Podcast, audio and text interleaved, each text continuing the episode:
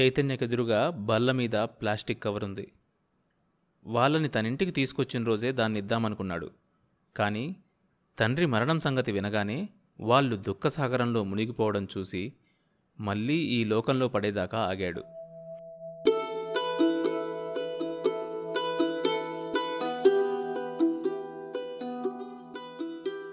ఆ రోజు శారద మాటల సందర్భంలో మా అడ్రస్ మీకు ఎలా దొరికింది? అని అడగడంతో అతడికి కవరు సంగతి జ్ఞాపకం వచ్చింది. తన బట్టల బీరువాలో భద్రంగా దాచిన దాన్ని తెప్పించాడు. అందరూ కుతూహలంగా చూస్తూ ఉంటే అతడు కవర్ విప్పాడు. అందులో మళ్ళీ రెండు చిన్న కవర్లున్నాయి. ఒక దాని మీద కిరణ్మయి పేరు రెండో దాని మీద శారద పేరు రాసి ఉన్నాయి. అడ్రస్తో సహా. నాన్నకు మరీ చాదస్తం ఎక్కువ. అంది కిరణ్మయ్. ఎవ్వరూ మాట్లాడలేదు. అందరిలో ఉత్సుకత పెరుగుతోంది. ఎవరి కవర్ వారికిచ్చాడు? లోపలికి తీసుకెళ్ళి విప్పుకోండి. ఏం రహస్యం ఉందో? అన్నాడు రవి నవ్వుతూ. లోపలున్న కాగితాలు చూసి ఆమె మొహం అవమానంతో మాడిపోయింది. తమ తండ్రి చచ్చిపోతూ తమకు ఆస్తిగా భద్రపరిచి ప్రేమతో ఇచ్చినవి రకరకాల లాటరీ టికెట్లు. ఒక క్షణం ఎవ్వరూ మాట్లాడలేదు. ఆ నిశ్శబ్దాన్ని ఎలా ఛేదించాలో ఎవ్వరికీ అర్థం కాలేదు. అందరికన్నా ముందుగా తేరుకున్నది చైతన్య. నవ్వుతూ ఏమో ఎవరికి తెలుసు? అందులోనే లక్షలు తగలచ్చు అన్నాడు. అవును అలా ఎందుకు కాకూడదు?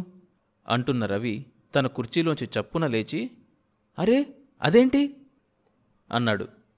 అప్పటికే టికెట్లను చింపి పోగులు పెడుతున్న శారద ఆ ముక్కల్ని వేస్ట్ పేపర్ బాస్కెట్లో పడేస్తూ వాటి తారీఖులైపోయి నెల రెండు నెలలు కావస్తోంది. ఇంకా ఎందుకివి? అంది పేలవంగా నవ్వుతూ. ట్రాలర్స్ మీద బెస్తలు సముద్రంలో వారం పది రోజులుండి వీటిని పట్టుకొస్తారు అంటూ గుట్టలు గుట్టలుగా పడి ఉన్న రొయ్యల్ని చూపించాడు చైతన్య. కిరణ్మయి శారద వింటున్నారు. బాబు బల్ల మీద కూర్చొని తల్లి చేతి గాజులతో ఆడుకుంటున్నాడు. వీటిలో పెద్ద సైజుకు డిమాండ్ ఎక్కువ. కిలోకి ఆరేడు మాత్రమే తూగేటంత పెద్దవి కూడా ఉంటాయి. అలాంటివి దొరికితే వాళ్ళకు ఆ రోజు పండగే అంటూ ముందుకు నడిచాడు. దాదాపు వంద మంది పనిచేస్తున్నారు అక్కడ వాళ్ళ చేతులు ఎంతో కళాత్మకంగా తమ పని చేసుకుంటూ పోతున్నాయి. దాదాపు పదిహేను వ్యాన్లున్నాయి ఈ కంపెనీకి. అవి తీరానికి వెళ్ళి వేలంపాటలో వీటిని కొని ఇక్కడికి తీసుకొస్తాయి. వెంటనే ఇక్కడ తల పైపొట్టు తీసేయబడుతుంది. తరువాత క్లోరిన్ నీటితో శుభ్రం చేస్తారు వీటిని. పెద్ద చాంబర్ తలుపు తీశాడు చైతన్య. దీన్ని కోల్డ్ స్టోరేజ్ అంటారు అని పక్కనే ఉన్న ప్రెస్సింగ్ మిషన్ని చూపిస్తూ ఇక్కడ రొయ్య ఐస్ మధ్య ప్రెస్ చేయబడుతుంది. తర్వాత ఆ ప్యాకెట్స్ని కోల్డ్ స్టోరేజ్లో భద్రం చేస్తారు అన్నాడు. కోల్డ్ చాంబర్లోకి ప్రవేశించగానే చల్లటి గాలి వాళ్ళను చుట్టుముట్టింది. చలి శరీరాన్ని వణికిస్తోంది.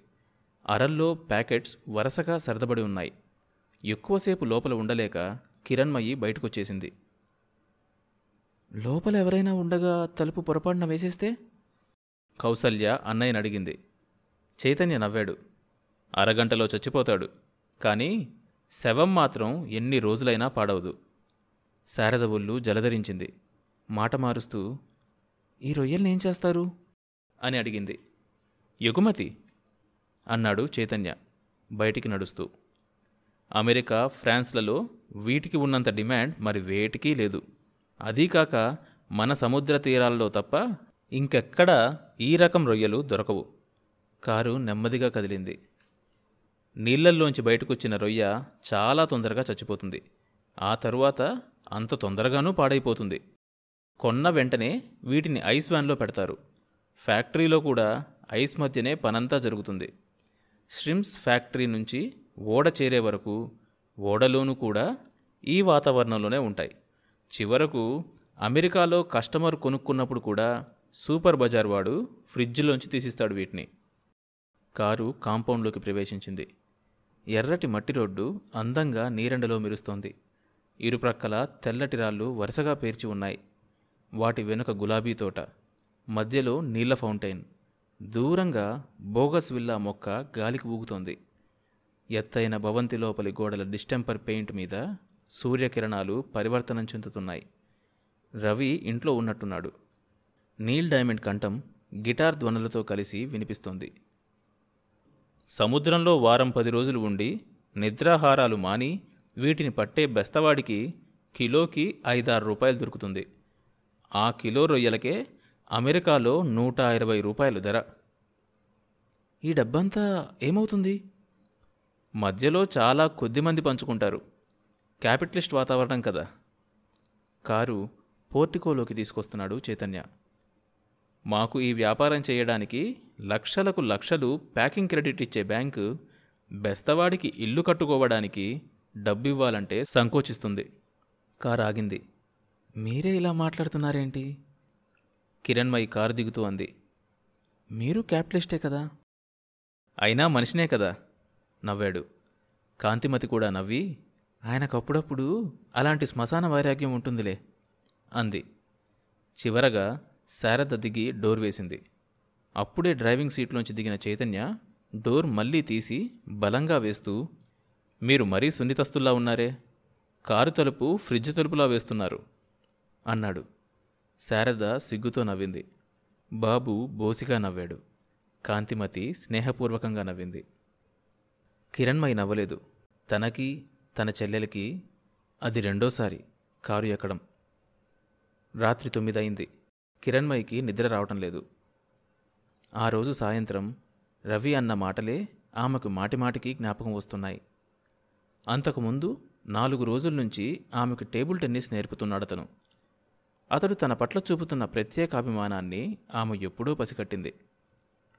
కానీ అంత తొందరగా తన అభిప్రాయాన్ని వ్యక్తం చేస్తాడని అనుకోలేదు.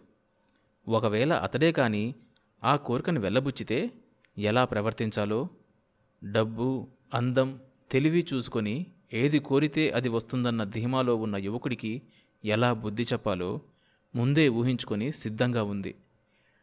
పేదతనంలో ఉన్న యువతులు కూడా శీలానికి ప్రాముఖ్యత ఇస్తారని గుణపాఠం చెప్పాలనుకుంది. ఇంటి యజమాని చేసిన అల్లరి మధ్య దేవుడిలా వచ్చి చైతన్య ఆదుకోవటం ఆ క్షణంలో ఆమెకి అత్యంత సంతోషం కలగచేసినా ఆ తరువాత ఆమె ఈ ఇంటి పరిస్థితులకు ఇమడలేకపోయింది. అంతర్లీనంగా గుండెల్లో ఓ మూల ఏదో అర్థం కాని కాంప్లెక్స్ ఆమెను బాధిస్తుంది. నిజానికి ఆ ఇంట్లో అందరూ ఆ అక్కా చెల్లెలను అత్యంత ఆప్యాయతతో చూసుకుంటున్నారు. ఆమెకి అర్థం కానిది అదే. ఎందుకలా చూసుకుంటున్నారు? అని గది తలుపులు బిగించి మధ్యలో ఉంచినట్లు ఊపిరాటం లేదు ఆమెకు.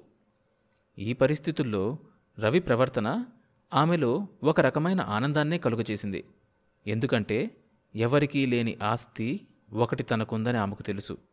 అది తన అందం. అయితే ఇక్కడ కూడా ఆమె ఘోరంగా దెబ్బతిన్నది. అప్పటి వరకు ఆమె ఉన్న ప్రపంచం వేరు. అక్కడ యువకులు సంస్కారహీనులు. మిడిమిడి చదువులతో కాలరెత్తుకుని తిరిగేవారు. అక్కడ ప్రేమకి అర్థం చౌకబారుగా చలామణి అయ్యేది. ద్వందార్థం వచ్చే మాటలు ఏదో మిషమీత స్పృశించడాలు ఇలా ప్రకటితమయ్యేది. ఆమెను దక్కించుకోవాలని ప్రయత్నించిన యువకులందరూ ఆమె పట్ల ఇలా ప్రవర్తించారు. ఆమెకు ప్రేమంటే ఒక హీనమైన అభిప్రాయాన్ని కలుగచేశారు మీరు మీరు ఈ చీరలో చాలా అందంగా ఉన్నారు అన్నాడు రవి. కారిడార్లో టేబుల్ టెన్నిస్ ఆట మధ్యలో. అయితే? అందామ. మొహంలో ఏ భావమూ కనబడనీయకుండా. రవి తన ప్రేమను దాచుకునే ప్రయత్నం ఏమీ చేయకుండా ఐ లవ్ యూ కిరణ్ అన్నాడు నెమ్మదిగా కానీ స్ఫుటంగా. ఆమె అతడి వైపు సూటిగా చూసింది. ఈ మాట ఆమెకు కొత్త కాదు. పెళ్ళైన వాళ్ళు వృద్ధులు చాలామంది అన్నారు ఆ మాట. కొంతమంది చెంపలు పగిలినాయి. కొంతమందిని సున్నితంగానే తిరస్కరించింది. ఈ ప్రేమ అనేది అందమైన స్త్రీని చూడగానే పురుషుడికి అసంకల్పితంగా పుట్టుకొస్తుందని ఆమె దృఢమైన అభిప్రాయం. స్త్రీ ఒప్పుకుంటే దగ్గరగా చేసుకుంటాడు. తీయటి మాటలు చెప్తాడు అంతా రహస్యంగా ఉంచుతాడు. హాయిగా అనుభవిస్తాడు. కొంతకాలం తరువాత మొహం మొత్తుతుంది. వదిలేస్తాడు. పక్కింటి పంకజం ఎదురుంటి సుశీల అందరూ ఇలా మోసపోయిన వాళ్ళే. తమ వీధి చివర్లో ఉన్న కాకా హోటల్ బల్ల మీద కూర్చునే గిరిజాల జుట్టు రమేష్ అడ్డపంచ నారాయణ వీళ్ళు ఆ ప్రాంతపు హీరోలు. ఇలాంటి వాతావరణంలో పెరిగిన స్త్రీకి తనను రక్షించుకునే అలవాటు సహజంగానే వస్తుంది. ఆ స్త్రీ హృదయంలో సున్నితపు భావానికి చోటు లేదు. అందుకే ఆ యువకుడు ప్రతిపాదించిన కోరికకు విసురుగా అయితే ఏంటి? అంది. మీరొప్పుకుంటే అన్నయ్యకు చెప్తాను. తను కూడా కాదనడు అనే నా నమ్మకం. నిజానికి ఇది ఆమె ఊహించని జవాబు. ప్రేమకి పెళ్ళి పర్యవసానమని మగవాళ్ళు ఇంత నిజాయితీగా ఉంటారని ఆమెకు తెలియదు. ఇది ఆమెకు ఒక షాక్. తనని ఈ విధంగా అడుగుతున్న యువకుడు ఒక ఉన్నతమైన కుటుంబంలో పుట్టాడని చిన్నతనం నుంచి మంచి కట్టుబాట్ల మధ్య పెరిగాడని ఆమెకు ఆ క్షణం తోచలేదు.